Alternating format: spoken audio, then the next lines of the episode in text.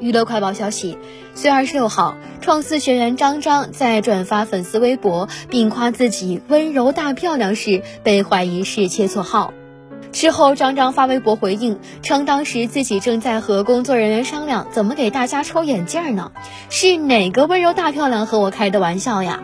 并在评论区回应已改微博密码。